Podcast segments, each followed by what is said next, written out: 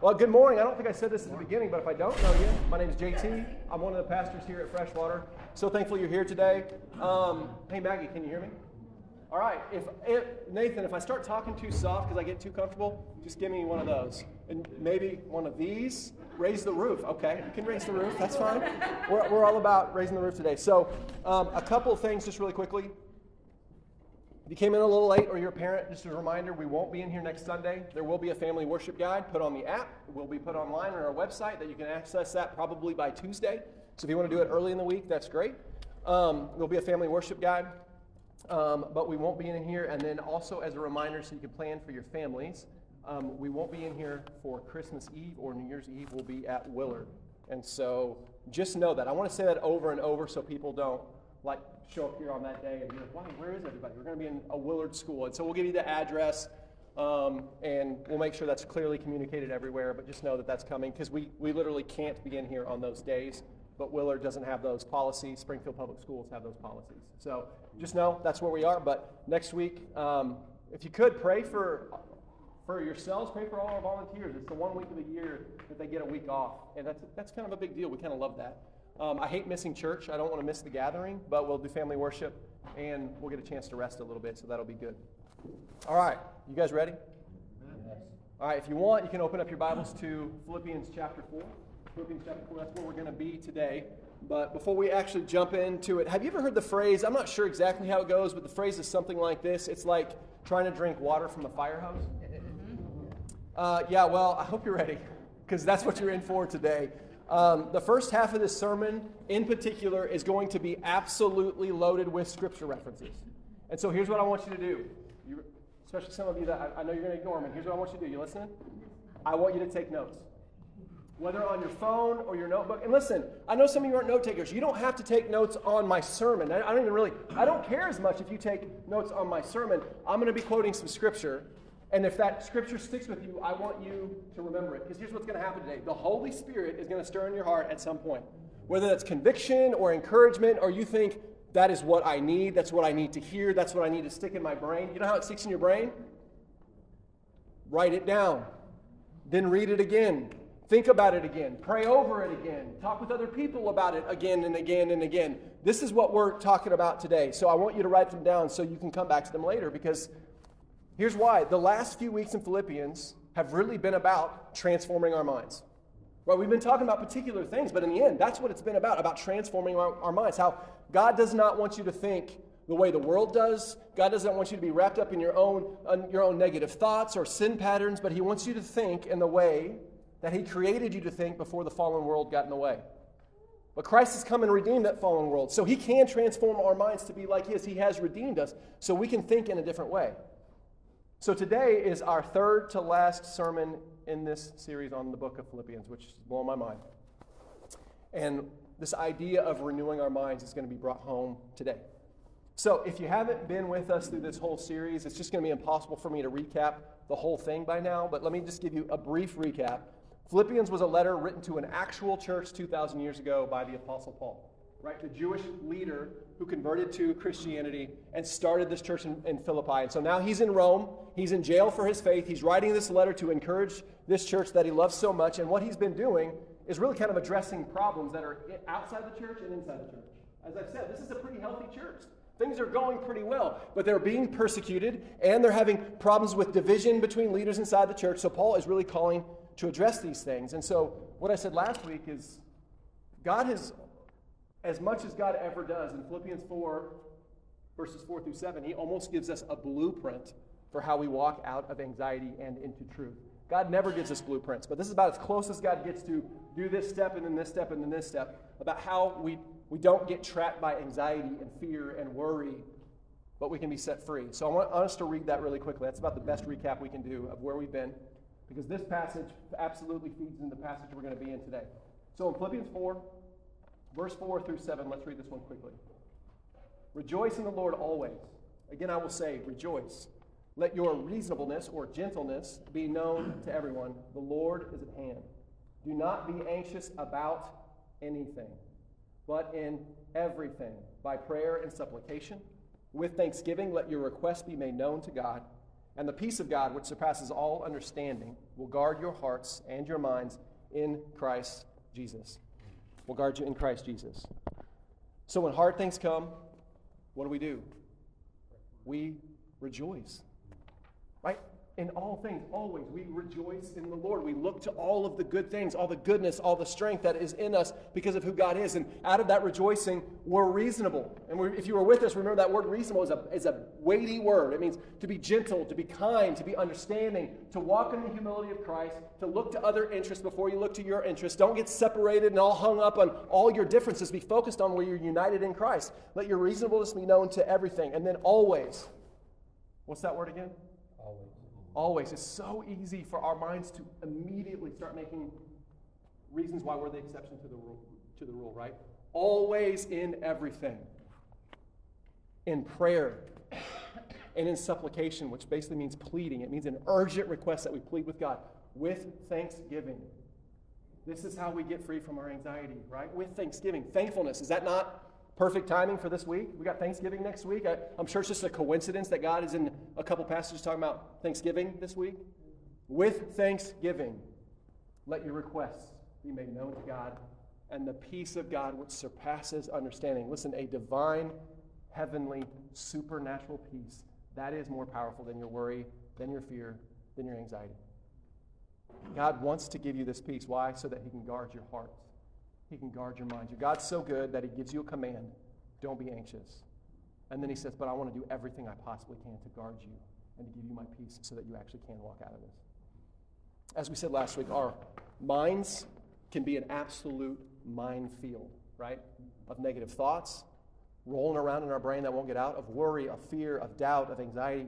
So God wants you to know, again, although He's giving you this command, He's given you everything so that you can walk out of anything when it comes to your anxiety. Right? And we talked about how that's a physical thing, how that's an emotional thing, how that trauma feeds into that. All kinds of things feed into that. Yes and amen. We're on board with all of those things. Anxiety is not something you just get over like that, but God is showing you this is a spiritual battle, and this is how you walk in and through this spiritual battle. That is a war for so many of us. There's so much more to say. I want to say more, but if you missed it, we recorded it. And we recorded it on a phone from over there. And so praise God that we have it. The recording is way better than I thought, but it's not awesome. If you want to hear last week's sermon, you get to hear it. Listen to it. Bear with it because it's, it's worth it. And I'm saying not because my sermon was awesome, but as I told you guys last week, this has been one of the most influential passages in my entire life. And I, I, I think almost every person in this room at some, some point gets overwhelmed with anxiety or fear or busyness or whatever overwhelms you. We need this passage. We need God to guard our hearts and our minds. We need the peace of Jesus Christ. Okay, I got to move on.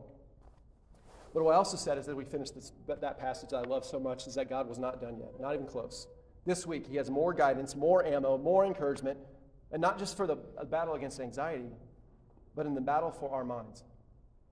Right, so that our minds are not conformed to this world. It's not, we're, not, we're not swayed always by our fickle hearts that are all over the place, but, but that we really can be transformed to have minds that are more like our Savior Jesus Christ. And, and in the end, like we already kind of mentioned, what this passage is really going to come down to. You ready what it comes down to? Thanksgiving. It, it really comes down to being thankful for remembering who God is, what He's done, what He's given us, the things that He's doing, and not always getting hung up on all the negative things, but operating in thankfulness all of the time. If we can operate in thankfulness, it changes everything. I don't know if you've seen secular studies have been done showing that thankfulness changes things. And so we're going to be talking about a lot of different things, but all in the end, it all comes down, it is rooted in being thankful so that God's peace might rule over your rule over your life. So that's what we're going to dive into today. So, for our passage today, Philippians 4, we're going to be in just two verses, 8 and 9. Philippians 4, verses 8 and 9. Finally, brothers. That can be translated as brethren. That can be translated as brothers and sisters. So that's everybody. Finally, brothers, whatever is true, whatever is honorable, whatever is just, whatever is pure, whatever is lovely, whatever is commendable, if there is any excellence, if there is anything worthy of praise, think about these things. God's telling you how to think. Did you see that? Think about these things. And this is Paul talking, what you have learned and received and heard and seen in me. Paul's saying, like, listen, that doesn't make sense to you. Look to my life. Look how it's practically played out in my life. Paul's not saying he's perfect, but he's saying that he strives to live this way. So we can follow his example. And then finally, he says, practice these things, and the God of peace will, not might be, will be with you. Will be with you. Did you see it? Did you see, did you see how God is trying to help us transform our minds by making sure we're focused on the right thing? So easy to be focused on the wrong things. He wants us to focus on the right things. And so this, this passage started with the word finally. Finally, comma mark. Or comma. Finally, comma. Right? Making a point. Paul actually started chapter 3 with the word finally. And he kind of started his last thought all the way back in, in chapter 3, and he's kind of wrapping it up here. And what this, what this finally was about is he basically, before he said, finally, I want you to rejoice. Back then. And his point is, I know hard things are happening. I know there's things happening outside the church, and in your families outside of this church family that are making life hard. I know there's things happening inside the church family that are making things hard. And so when hard things come, his whole point to this whole thing is, I want you to rejoice. Find your happiness, find your joy in the Lord. Because, man, listen, hard things are going to happen in life. Hard things are going to happen in our church. Sin is still a part of this world. But Paul's point rejoice. That is our anchor. We rejoice in the Lord. So that's the point he's making here. We need to rejoice.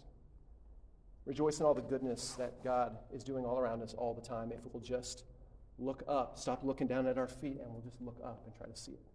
Because there's a lot going on all around us. Okay, with that, I hope you're ready to start with the notes.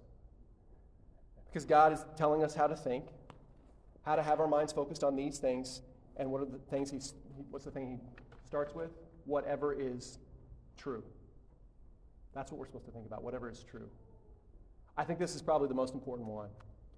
Because it's truth, in the end, it's truth that our faith is rooted in. It's truth that our love is rooted in. It's truth that our worldview is rooted in. It's truth that keeps our minds rooted in the right thing. And so I'm going to spend, by far, by far, I'm going to spend the most time on whatever is true. So if we get done in, in like 20 minutes from now and I've got down to the first point, just, just take a breath, right? This one's, we're going to spend way, way more time on this one than all, the one, all of them. So here's what I'm going to do. What truth is it talking about? Well, we, we're going to start with God. So here's what I'm going to do. I'm going to I'm going to talk about four different points just under this one. What is true? I'm going to talk about who God is, what He has done, why He did it, and how He did it. And I'm going to give you scriptures for each. You don't have to, you don't have to listen to me about why these things are important. We're going to let Scripture speak.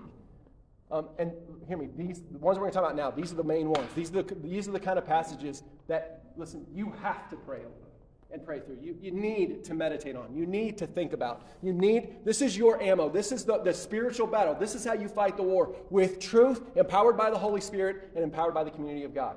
You don't have any hope to overcome these things alone without the Word of God, without seeking the Holy Spirit, and without the community of God. There's, there's no hope for those things.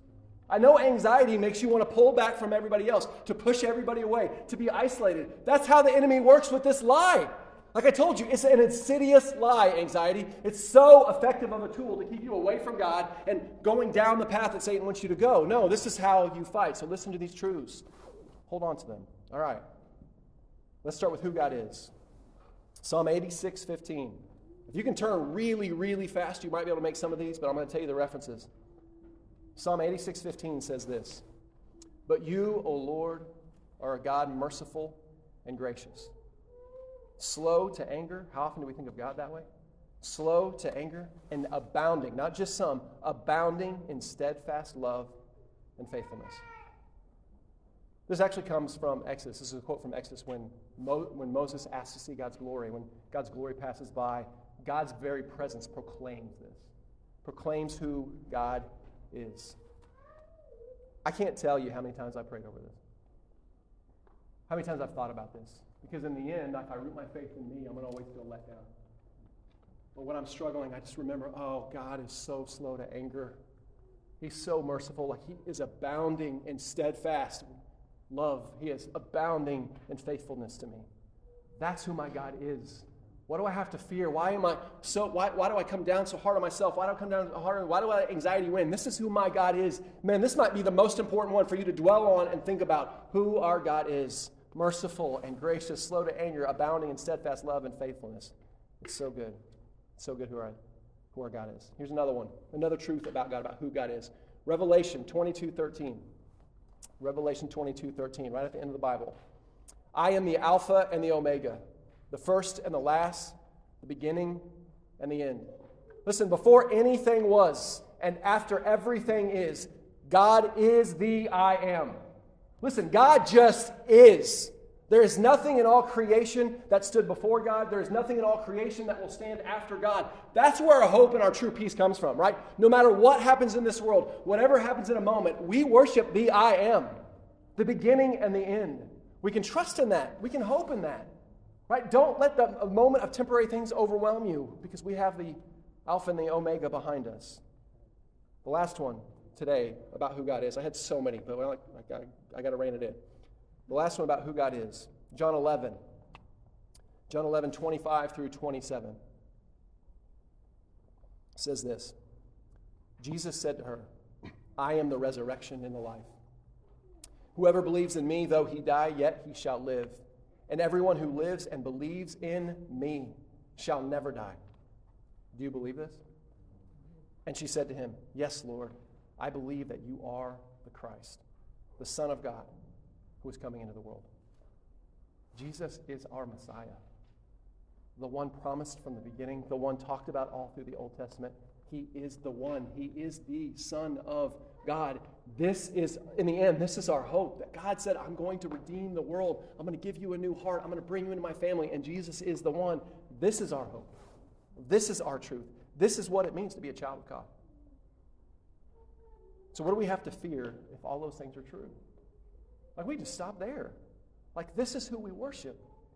Dwell on this, man. Meditate on this. Like, don't take it lightly. Actually, take time to think about the implications of what this means if this really is who our God is and this is who we worship. Okay, that's enough on who God is. Let's look at what He has done. What has God done? Romans 5. Romans 5, 8 through 11 says this. But God shows His love for us that while we were still sinners, Christ died for us. Therefore, we have been justified by his blood. Much more shall we be saved by him from the wrath of God. For if while we were enemies, we were reconciled, that means to be made right to God by the death of his son, much more now that we are reconciled, shall we be saved by his life. More than that, we also, here's that word again, rejoice in God through our Lord Jesus Christ, through whom we have now received reconciliation, meaning the debt has been paid, you have been made right. What did God do? He paved the way for all, for all to be saved by the blood of Jesus Christ. God's love running so deeply for his creation. Then he says, I even died for my enemies. And what I always think of, take that to the extreme. As Jesus cried from the cross, Father, forgive them. He even died for those who put him on the cross if they would only believe. And that is unbelievable. I know you've heard that before. How unbelievable is that, man? I get, I get frustrated when somebody makes a snide comment to me or cuts me off in traffic, and I'm like, I want to get them. Jesus from the cross cried out, God, help them to see, forgive them so they might be saved. That's how God loves. That's who God is. It's incredible. What else did he do? Romans 8, 14 through 17. Romans 8, 14 through 17. For all who are led by the Spirit, that's capital S, Holy Spirit of God, are sons of God. For you did not receive the spirit of slavery to fall back into fear, but you have received the spirit of, of adoption as sons, by whom we cry, Abba, Father. The Spirit Himself bears witness with our spirit that we are children of God, and if children, then heirs. Heirs of God and fellow heirs with Christ provided we suffer with him in order that we might be glorified with him. What truth is better than that? I mean, I love the salvation part. Don't get me wrong. I know what I deserve and I know what God has rescued me from. But what truth is better than that? That God not only saved us, but made us his children, placed his spirit in us to guide us and give us everything we need, and made us, this word sons means firstborn sons. It means heir, it means the one of inheritance. He made us firstborn sons and fellow heirs with Christ, fellow heirs of Christ's kingdom. I mean, come on. Hear me. This is true. Anxiety is not who you are. Fear is not who you are. Worrying is not who you are. Anger is not who you are. Lust is not who you are. Doubt is not who you are. This is who you are. Child, heir, glorified with Christ. Believe it. Dwell on it. Fight the lies with it. This is what changes lives. Not thinking, man, I just wish I was a better person. Why do I suck so much? Why does that person suck so much? No, this is what changes lives. This is what you write down. This is what you dwell on. This is who you are. Don't trust your feelings on your bad days. You trust this. That's what God has done. Why did God do what he's done? John 17, 1. And maybe Jesus' most famous prayer, John 17, 1, says this. When Jesus had spoken these words, he lifted up his eyes to heaven. He's praying and said, Father, the hour has come. Like when he says the hour has come, we're like, you might know, like, yeah, that's the cross, that's his crucifixion and resurrection. But really, what that represents is everything God has been promising since the beginning the fruition of the redemption of all things and all people who would come to him. That's the hour that has come. Thousands of years of prophecies, the hour has come. And then what does he say? Father, the hour has come. Glorify your Son, that the Son might glorify you. Jesus came. He did what he did so that God might be glorified. That's the number one reason why God did what he did, why God has done what he's done. So, through the Father glorifying the Son in his death, but really in his resurrection, showing that death couldn't hold him, that sin and Satan couldn't hold him, resurrecting, honoring, glorifying the Son, and through the Son glorifying the Father by his perfect obedience, by his perfect righteousness, he displayed God's justice, he displayed God's mercy, he displayed God's grace, he displayed all of the most important reasons why we give glory to God, because of what we said back in Psalm 86. God is worthy of glory, and Jesus Christ displayed the glory of God to the world. And as we know today, 2,000 years later, the entire world pivoted on the resurrection of Jesus Christ. The world changed to now 2 billion people believe. Now the largest religion in the world because the hour came and Jesus glorified the Father as the Father glorified him. Why else? Why else did God do something so, what seeming, is seemingly so extreme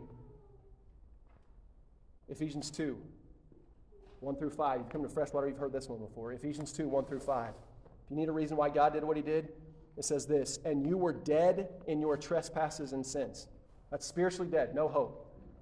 You were dead in your trespasses and sins in which you once walked, following the course of this world, following the prince of the power of the air, that is Satan, the spirit that is now at work in the sons of disobedience, those who disobey God, among whom we all once lived, all of us, in the passions of our flesh carrying out the desires of the body and the mind, and were by nature children of wrath, like the rest of mankind. Our obedience led to us being those that are under the wrath of God with no hope. You want to know why God did what He did? Because that's how bad our situation is. But the next words in this, par- in this paragraph but God. But God, being rich in mercy. Here's your because because of the great love in which He loved us. Even when we were dead in our trespasses, even in the midst of our disobedience, made us alive together in Christ. By grace you have been saved. Why did God do what He did? Why did Christ die even for His enemies? So, so He could bring salvation to the world? It's, this, it's really this simple. Because He's rich in mercy. And because He loves you like he loves you. John 3:16 for God so loved the world that he gave his only begotten son so that whoever believes in him would not perish but have eternal life. God loves you. And hear me, if you struggle with this, God does not love some future version of you that's starting to get it right and is getting it all together. He loves you right now as much as he possibly could love you. Because he just does. And I said this, I think I said this last week. You don't, I don't have to ask you why you love your children. You just do. You just love them because they're yours. You, if you are in Christ, you are his. He just loves you because he loves you. Can you believe that? Can you trust that more than you trust those moments when everything feels like it can't be true? When you hate yourself, when you hate others, when anxiety is trying to overwhelm you, when the world is trying to crush you, can you believe that? He just loves you. Because he loves you. Because he thought you were worth all of it. Another 2 Corinthians 5:21. For our sake he, the Father, made him Jesus to be sin, who knew no sin, so that in him we might become the righteousness of God. Christ died for our sake. But because of that and through that salvation, God has displayed his righteousness to the world through you. Christ died on that cross, took all of our sin, gave us his righteousness so that through us, God's righteousness, his mercy, his goodness, his love might be displayed to the world. We are the righteousness of Christ. Christ came to display the righteousness of God. He ascended into heaven, and now he left it to us to display God's righteousness as he left his righteousness through the Holy Spirit in us.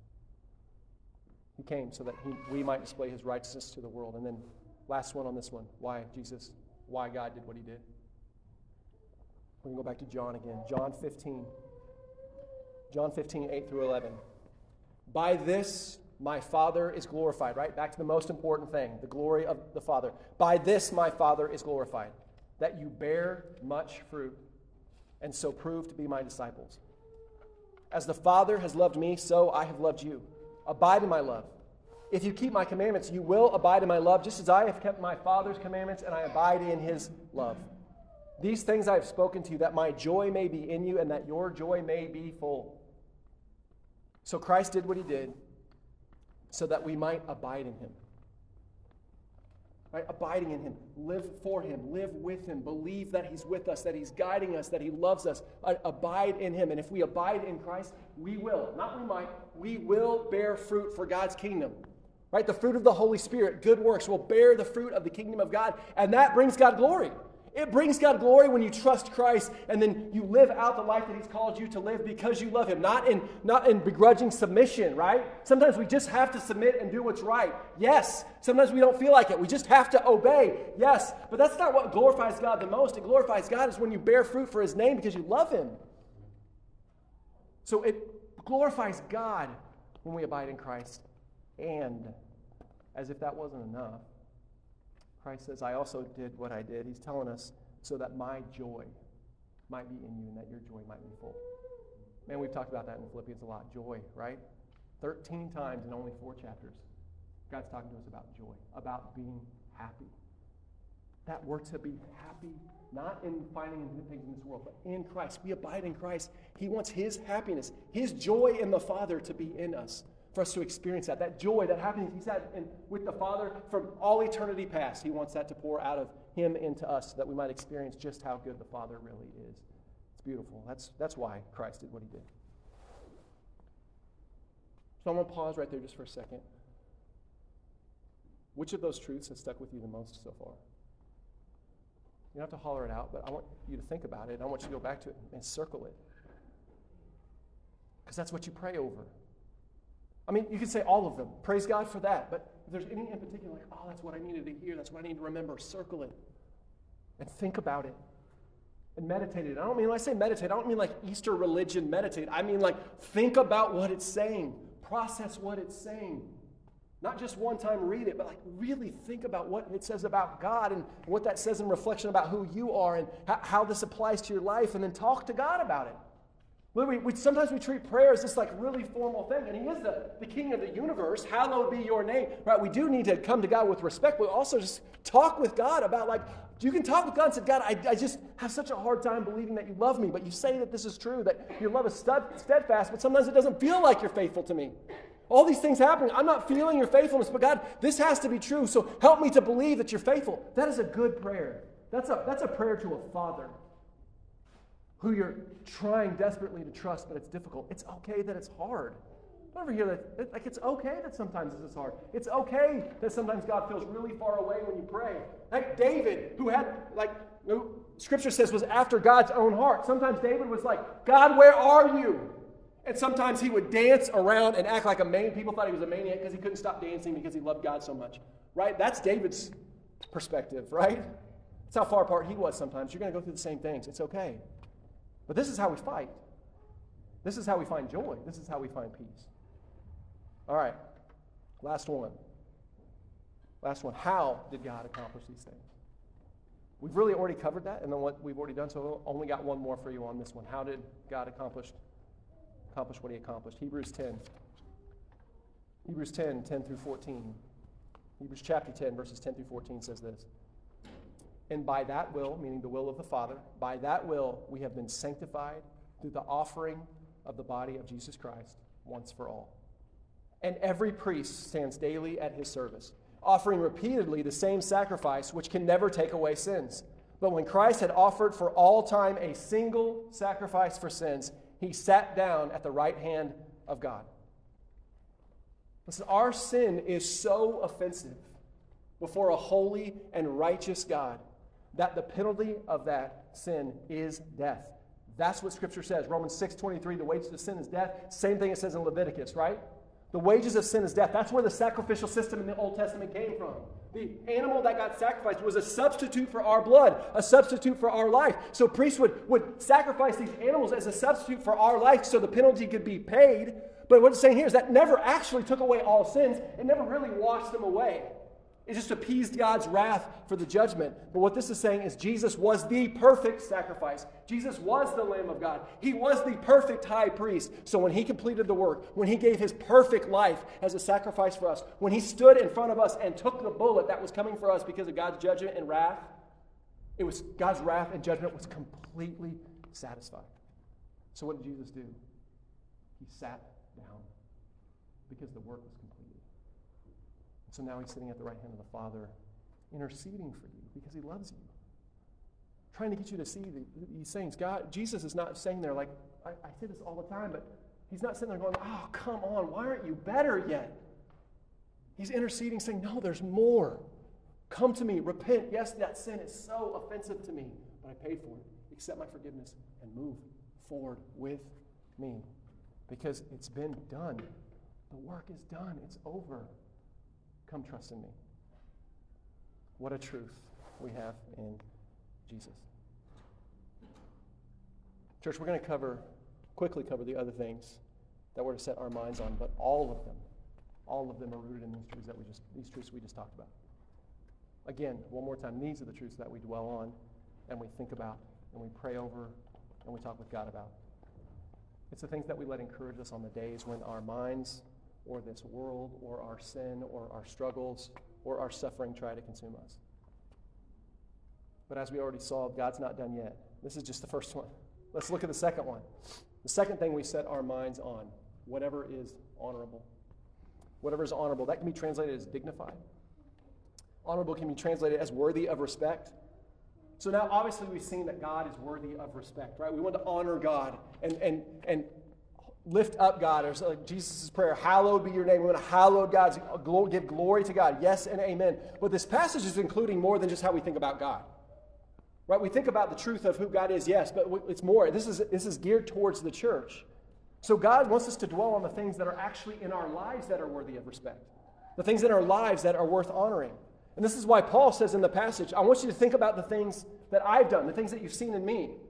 Like, we're to look at Paul's life and, and look how honorable it is and how dignified, how worthy of respect Paul's life was, and we're to imitate it. And we're not only to imitate it, but be encouraged by it. You know, one of my, my main roles as an elder, really one of the main roles as deacons, is to be an example to others. Like you can look up to our lives, right, and, and see that they're worthy of respect. Now, you know my life's not perfect. I try to be really honest about those things. I'm not perfect. I don't have it all together just because I'm a pastor. But I hope you can see I'm trying to do everything I can to worship God. And even when I mess up, give that to God. And so, like, listen, I'm, I'm meant to be something that you can look to to say that that's worthy of respect, even with my faults, even with my failures. Same thing with your other pastors and deacons. But it's also people in your life. Yeah, people are going to let you down. Yeah, those people are going to be frustrating. But, like, how many people in your life do you have that are actually worthy of respect and honoring? As I said last week, we can have 10 people do something really great for us and one person do something awful to us, and we can't get the awful thing out of our mind. It is, it's on repeat in our brain, even though nine, there's nine people in our lives that just did something nice.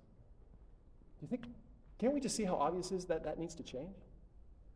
To think about those that are worthy of respect, that are worthy to be honored, that are, that are dignified, that we can look up to, and not let negative thoughts win. But let the truth win, because the truth is nine out of ten did good to you, one did terrible. Let's not let that, let's not let the enemy win on that one. It's transforming your minds. Okay, that's whatever is honorable. Next one is whatever is just. This might be my second favorite one. Just means to do right. It's and related to justice. So, like a judge who is a good judge, if someone murders someone, right, and they come into his court and he says, Ah, I'm busy, don't worry about it, you're, you're free. Is that justice? Is the family thinking, Oh, that's cool, like, let's show that guy. I mean, I know he, he murdered someone, he murdered my family member, but just let him go. No, a good judge executes justice, right? Or he's not a good judge, right? And in the end, God is a good judge, He is a just God. God is always going to do what's right. But when it comes to justice, I love how Romans 3 states this. In Romans 3:26, in Romans 3:26, it says this. It says, "It, meaning Jesus dying on the cross, was to show his God's righteousness at the present time, so that he, God, might be just and the justifier of the one who has faith in Jesus." You ever heard that passage? I think that like Sorry, but like that's amazing. I love this passage. I think about this all the time. That oh, we didn't talk about how serious our sin is, right? And God has to punish him, punish that, or He's not a good God. He has to punish our sin, or He's a liar. Uh, he has to punish sin, or He's not worth trusting. I heard a, Uh, you've, if you've been to Freshwater for a long time, I haven't quoted this in a long time, but there was an Eastern European theologian that said only Americans, only the West can want a God, God who's not a God of justice, that just want a God of love. But come from a place where your family has been murdered and your sisters have been ra- raped and the, the streets are running with blood because of injustice. And then you tell me you don't want a God of justice. I have to trust that in the end God's going to make it right. And then because all I have left is hate and anger and revenge and death and blood. That's all I have left unless I can trust a holy and righteous judge who's going to make things right. So God is a God of justice and we want him to be. We want to be able to believe that he'll make things right in the end. But we can't make it right. Our debt to God is so deep. It goes so, so, we're so much in debt we can never pay it back. So Jesus came. He came so that God could be just. The penalty that we deserve, the debt that we built up, did not in the end fall down on us. Jesus, like I said before, stepped in front of that bullet, right? He went to the cross and he took all of God's wrath and all of God's judgment, and it fell on him. He was our substitution he was our sacrifice. The penalty was paid, so God is just. But also, God Himself was also the justifier. We couldn't pay it, we couldn't bear it. So He came Himself to play both sides. He came down to be the one who, made, who, who justified us by taking the penalty for us. God is just because the penalty was paid, and He's the justifier because He paid it for us. What an amazing, do you think about how amazing that is? What, how good of a God? He's, he's like, I know you can't do it, so I'm going to come out of heaven and I'm going to do it for you and then I'm going to send back up, and then I'm going to come back and make all things new, so you'll really see how just I am in the, in the very end. Our God is so good, and He's just. Dwell on that. that. That's how far God went because He loves you and for His glory. Not only that, man, listen, there's people in your life that do the right thing. And you've seen the example that they've done. Like they're righteous. They're not perfect. We're not talking about perfect righteousness, but like they're just. Right? You can look to them and like, they, they do the right thing. I can look up to them. There's people that have done the right thing for you. There's also people that have done the wrong thing to you, right? We can all dwell on those things, but there's people who've done right. Let's think about those things. Let's think about how, how good people can be at times, especially those who love Jesus Christ. Think about these things. Yeah, there are a lot of crummy people in the world, but there's also a lot of people out there to encourage us with their example. And their example, like in our lives, what they've done for us. Think about these things. All right, the next one. Whatever is pure. Whatever is pure. Pure can mean innocent here, can be translated as innocent. It also can be translated as holy. So you might know probably what is probably the most defining characteristic of God. We don't want to, we don't want to pin God down to one characteristic. God is a lot of things. But maybe the characteristic that defines all the other characteristics is what Isaiah says in Isaiah 6 3 God is holy, holy, holy. No other place in Scripture does it repeat a characteristic of God three times like that. God is holy, holy, holy, because one wasn't enough. Meaning God is perfectly pure. God always does what's right. When it comes to sin and evil, God is perfectly innocent always. God is holy. That, in the end, that's our confidence. I said before, I'll say it again. Go read the horror show of gods and other religions in Hinduism and Greek and Roman culture, which, by the way, Greek, Roman, and Viking God culture, it's coming back. People are starting to worship those things again. You think that's in the ancient history? Like, there's actually cults that are starting to worship those things again around the world. And they're a horror show of gods, but your God is holy. We can have so much confidence knowing that God will always do what's right. But then it's not just that, that God gave us that holiness in Jesus Christ. That we all know practically that we're sinners. We all know that we've messed it up, but God looks at us as holy because of Jesus Christ. 1 Peter 2 9.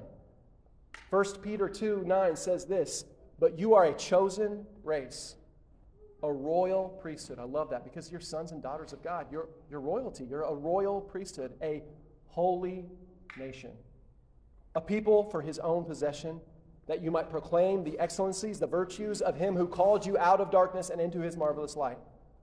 Listen, God saved us. He made us holy. He chose us. And He's now given us the privilege to go proclaim His goodness, His excellencies, His virtues to the world.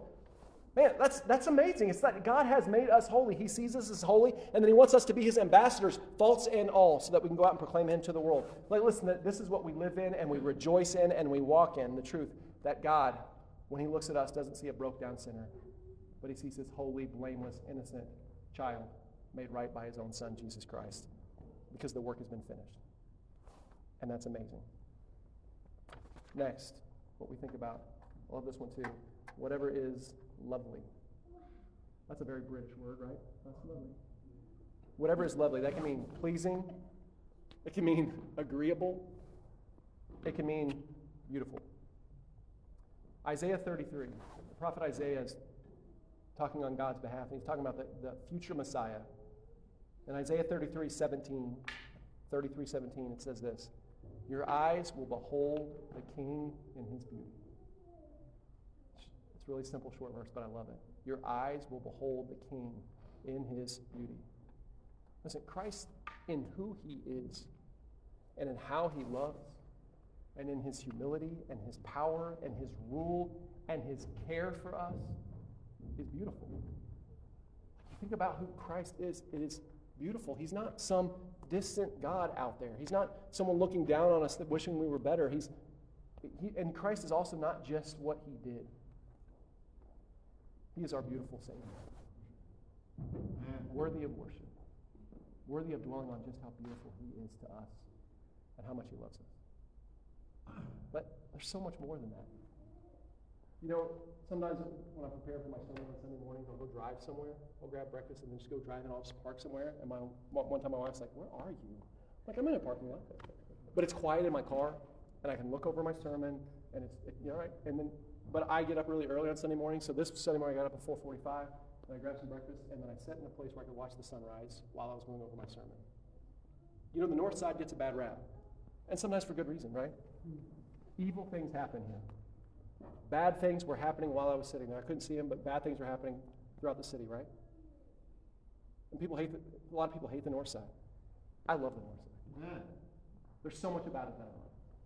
And I can focus on the negative. But I'm sitting there on the north side watching the sunrise come up. And through the sunrise, through the trees, and there's like 400 squirrels all playing in the trees. And I hate squirrels, but I also love squirrels. Anybody with me on that? I love watching them jump. When one jumped, I'm like, whoa, ah, oh, nice, nice jump, right? Couldn't believe he's not dead, right? But like, I was sitting there thinking, like, God is amazing. Like, Trees are amazing. Sunrises are amazing. Sunrise through the trees, watching the squirrels while I'm sitting there on the north side and thinking about how beautiful the north side is, how beautiful my God is, how, be- how much beauty is all around me all the time. Why am I focusing on all the, the bad? I can look past all of that, aware of it, but look past it and worship God because there is beauty all around this church. There's beauty in this room. I've seen the way that you guys take care of each other. Sometimes it's known, sometimes it's not known. But have we had some problems in our church at different points? Yeah. But I, I can't tell you how much the good has outweighed the hard in the last 10 years. It's not even kind of close. That, church, you're beautiful. I love this family. And there's so much beauty that comes out of this and our families and our children. And yes, there's hard things, but there's so much beauty around us. Will we look at it? Will we see it? Will we look, try to look past all of the things that are trying to overwhelm us, that are coming from our enemy, by the way, trying to overwhelm us and look to the beauty so that our minds might be renewed and look and be thankful. Thanksgiving, let's not take it for granted. Like things worth worth looking to and being excited about and will we fight to dwell on these things? Because the news is not going to lead you there. The 24 hour news cycle is not going to lead you there. It doesn't say whatever is cynical, church. Whatever is really funny sarcastically. No, whatever is lovely, whatever is beautiful. All right, the last three we're going to take together to save time, and because they're basically saying the same thing. Um, if there is anything commendable, excellent, anything worthy of praise. Excellent means virtuous, of virtue, right? Anything worthy of praise. Uh, again, a kind of a catch all, just basically meaning be thankful. If there's anything worth being thankful over, is there anything worth celebrating? Is there anything worth rejoicing over? Because here's the reality man, we can focus on people's faults. Even good, like good people who we know are honorable and worthy of respect and are beautiful and are righteous and try to do the right thing and they mess up once or they mess up twice and all we can think about is their faults. Is that not true? Oh man, that is Oh, so damaging. But we all get caught up in that. We can get, we can get hung up on people's faults. We can get hung up on that one boss that just doesn't get it. We can get up hung up on that coworker or that person in ministry that we do ministry with that we wish they would just do it this way. Oh, I can't believe they do it that way. We can get laser focused on our kids' issues or even our kids' schedules and all the things they've got going on and get overwhelmed by it. We can get consumed by the world's problems. We can get consumed by our problems. But what if when those thoughts came, we made like a real effort. And hear me a real effort. Not like, oh, I wish effort, but I mean a real effort when we start to get overwhelmed to fight back with all the things that are worthy of praise. All the things that are excellent in our life and in others and in creation and in the world and in God. So when our weaknesses and our struggles and our doubts came, they didn't take over our lives. They didn't take over our minds. They didn't take over our hearts. What if, church? Because, listen, we don't have to act like it's not true. People are just not great sometimes. Right? And sometimes people are annoying. We don't have to pretend like they're not, right? Sometimes people are just frustrating. Bad things are going to happen. Suffering is going to come. People are going to let us down. We're going to let ourselves down, by the way. How often do we get frustrated, but how often do we let ourselves down? And anxiety is going to try to own us. Because when it comes to anxiety, man, we have so much baggage that we have to work through and talk through and be honest about. And let's, all those things are true. But what God is emphatically trying to show us in this passage is that we can have more. And as I said last week, your feelings are a liar. You are a liar. I am a liar. God is not a liar. And He is promising you more. He's promising you more than what those feelings make you feel in a moment. They're real. I'm not, we're, not, we're not acting like those aren't real. But God's more than those feelings in a moment. I mentioned this at the beginning. I'm going to say it again. I said this last week. This is a spiritual battle. This is a tool of the enemy. We must treat it like one. Yes, it's physical. Uh, one more time. Yes, it's emotional. Yes, there's so much baggage in this. Yes, it's tied to trauma. Yes, it's tied to so many different things. Yes, this is not a quick fix. I am not, God is not saying, and I am not saying, get over it.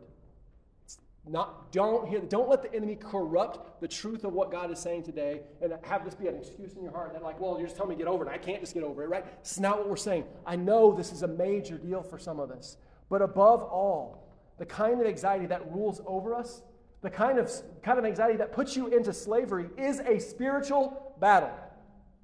Above all else, it is a spiritual battle. And God is telling you not only how to fight this battle, but how to win it. Will you believe it? Will you trust Him more than your feelings? He's telling you how to win the battle. And listen, I'm on board with counseling, I'm on board with all the other things, but this is the foundation. This is the truth. And I don't think God is saying, if you do these things, you're never going to have anxiety again. We all love the testimony of, I never had this thing ever again. Listen, it's not my testimony. I bet it's not your testimony. Those are the exception to the rule. No, what he is telling us is that I know this is hard. Look how much time he's spending on it. I know this is hard, but I am more. I am more. Your feelings feel real, but I am more. Because your heart will lie to you, but I never will. So here's what we do, church we pray we pray urgently. We pray urgently in anything and everything Every time. As I said it over and over last week, every time. Every time. And we rejoice. In that process, we rejoice in the Lord. And we're thankful. And we set our minds on whatever is true and honorable and just and pure and lovely and commendable and excellent and on anything that is worthy of praise. Anything that is worthy of praise. Let me kind of wrap up with this. And this is we're going to take this to heart. This is why I had you take notes. This is why I, tried, I had you highlight. This transformation of our minds doesn't happen with good wishful thinking. It doesn't happen with best intentions. And it doesn't happen with you just listening to a sermon and hoping that's going to transform you. This might be a catalyst, but me preaching is not your answer. Did you happen to listen to what God said in His Word to you today? And it wasn't listen to a good sermon, or listen to a good worship song, or read a good book, or listen to another pastor when you're driving in your car. By the way, do all those things. But that's not your answer. This is serious and it's encouraging. This is really serious and it's really encouraging. This takes discipline and this takes real effort. It takes commitment to Christ and His words and a commitment to believing that Jesus Christ will transform our minds over time to be more like His. We have to believe it. And some of you right now don't really believe this. You kind of believe it, you see it in the truth, but you don't really believe it. It's a commitment to what you know and you believe is true over time. So over time, you start to believe it. Because you may start this process, listen, of turning to God in prayer every single time, and it may feel like you're talking to a wall for a long time. I promise you God is there. I promise you hasn't abandoned you. I promise, go, let's go back to the very first text. text. I promise you that God is steadfast. I promise you He is faithful.